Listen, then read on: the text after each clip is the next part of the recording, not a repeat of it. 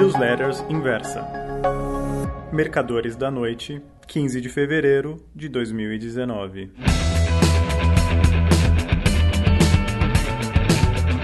Nem madre pérola, nem feijão mulatinho. Caro leitor, vamos supor que você seja um jogador de pôquer, não um mago do baralho. Cuidado, revisor que sabe de cor e salteado as possibilidades matemáticas de cada uma das combinações do jogo. Muito menos alguém que estuda a fundo as quase imperceptíveis reações dos adversários para descobrir por um pequeno tique nervoso, como morder os lábios ou estalar o polegar, se um dos inimigos da mesa está blefando. Não, você não é tão bom assim. Mas também não é um otário que, de modo assodado, vai em todas as mãos, mesmo que com um mísero par de oitos ou três cartas do mesmo naipe, caso este que a possibilidade de fazer um flush é de apenas 6%. Você é um jogador mediano, que se reúne para um poker de amigos apenas para se divertir uma vez por semana. Quando a noite é muito ruim, perde 500 reais. Se as cartas estão favoráveis, ganha isso. 500 para lá, 500 para cá. Ao longo de um ano, sai no empate mas tem plena consciência de que se relaxar, pisar na bola, vai perder sistematicamente. Por isso presta atenção às pedidas dos demais jogadores, só vai na rodada quando a mão é boa, sabe carregar as fichas quando está de posse de um bom jogo. Ah, ia me esquecendo, de vez em quando passa um blefezinho, que ninguém é de ferro. Pensando melhor, acho que você não é um jogador mediano. É bom. Tem mais. Só não é melhor porque, com toda razão, entende que o poker não é uma coisa importante em sua vida. Trata-se apenas de um hobby que poderia ser bilhar, ping-pong, torneios de videogame, culinária mediterrânea ou a participação de um coral amador.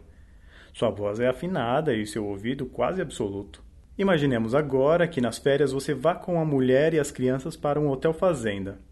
À noite, os outros hóspedes o convidam para uma rodada de pôquer. Você se faz de rogado, reluta um pouco, diz que está com sono, que tem de acordar cedo para andar a cavalo. Mas na verdade é que estava louco para chorar uma trinca de valetes e manusear uma pilha de fichas, cada valor uma cor, ouvindo-lhes tilindar ao toque dos dedos. Já sentado à mesa, tem duas decepções. As fichas são tampinhas de cervejas e feijões. O cacife é de 20 reais e o pingo de 50 centavos. Um grão de feijão mulatinho. Você só não se levanta e vai embora porque não quer fazer uma desfeita aos pais dos amiguinhos dos seus filhos. É lógico que na situação acima você vai jogar mal. Não presta a menor atenção nas pedidas dos outros. Na sua vez, pedirá até quatro cartas, quase sempre pagará para ver o jogo do adversário mesmo quando as evidências estejam todas a favor dele. Você vai perder com certeza dois ou três cacifes, nada que venha desfalcar sua carteira, muito menos arruinar suas férias. Pensemos agora numa situação totalmente distinta. Você deu aquela porrada no mercado futuro de DI, deixou as crianças com a sogra e foi com a cara metade passar uma temporada num resort de altíssimo luxo na ilha de St. Barthélemy, no Caribe. Lá, um grupo de traders brasileiros, muito aqui entre nós, de uma turma superior à sua, gestores de centenas de milhões que são arroz de festa em St. Barth, o chama para um joguinho de pôquer. Coisa boba, diz um deles, só para distrair. Loucura minha jogar com esses pesonovante. Você pensa, pensa, mas aceita o convite. Claro, só para distrair. Não foi sua razão que respondeu, foi seu ego desafiado. Minutos mais tarde, você está sentado numa mesa forrada de feltro, tendo à frente uma pilha de fichas de madrepérola no valor de 10 mil dólares. Cacife inicial do tal joguinho, do qual só está participando para não dar aos parceiros a impressão de que é frouxo, mão fraca, chinfrim, raia miúda, segunda divisão. Como de burro você não tem nada, passa a jogar fugindo da maioria das mãos, tibieza da qual logo a mesa toda se dá conta. E sem a menor comisseração, os graúdos passam a blefar em cima de você, mão após mão. Tal como seria de supor, em St. Berth você perde também, como acontecera no prosaico Hotel Fazenda. Só que dessa vez o cacife meio que entregou aos espadas foi de 500 mil dólares. Tudo porque entrou na turma errada. As situações acima estão sempre acontecendo na vida de um trader. Operar lote muito pequeno e irrelevante para a carteira, o que abrirá a guarda do profissional. Terá como consequência uma erosão desnecessária nos ativos sob sua administração, ou entrar pesado demais em uma posição, o que obrigará a ter um stop exageradamente curto ou pior, que lhe tirará a capacidade de discernimento para avaliar a cada passo o movimento do mercado. A deficiência número 1, um, entrar muito leve, costuma acontecer logo após um sucesso. Felizmente, trata-se de um pecado venial.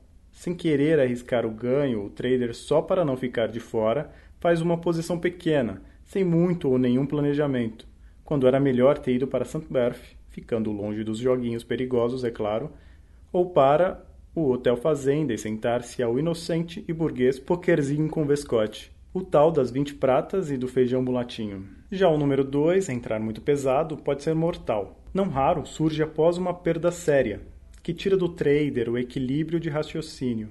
Movido por um misto de ganância e pânico, ele pensa: vou pro baralhão, pro tudo ou nada. Vou buscar o que perdi, pois a história não fala dos covardes. E outras bobagens. Prezado leitor, a história fala sim e fala mal. Um trader ferido torna-se presa fácil e fica na iminência de comprar passagem para a tragédia. A profissão de operador de mercado é cheia de armadilhas. Algumas simplesmente espinhos, picadas de marimbondo que doem, mas passam.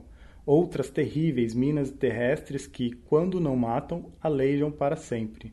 Você, amigo trader, tenha isso em mente todas as manhãs. E não se veste em ficar de fora apenas assistindo, sempre que não tiver certeza de que a posição é boa, o lote é justo e a tendência é bem definida.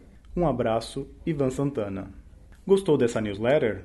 Então me escreva contando sua opinião. mercadores@inversapub.com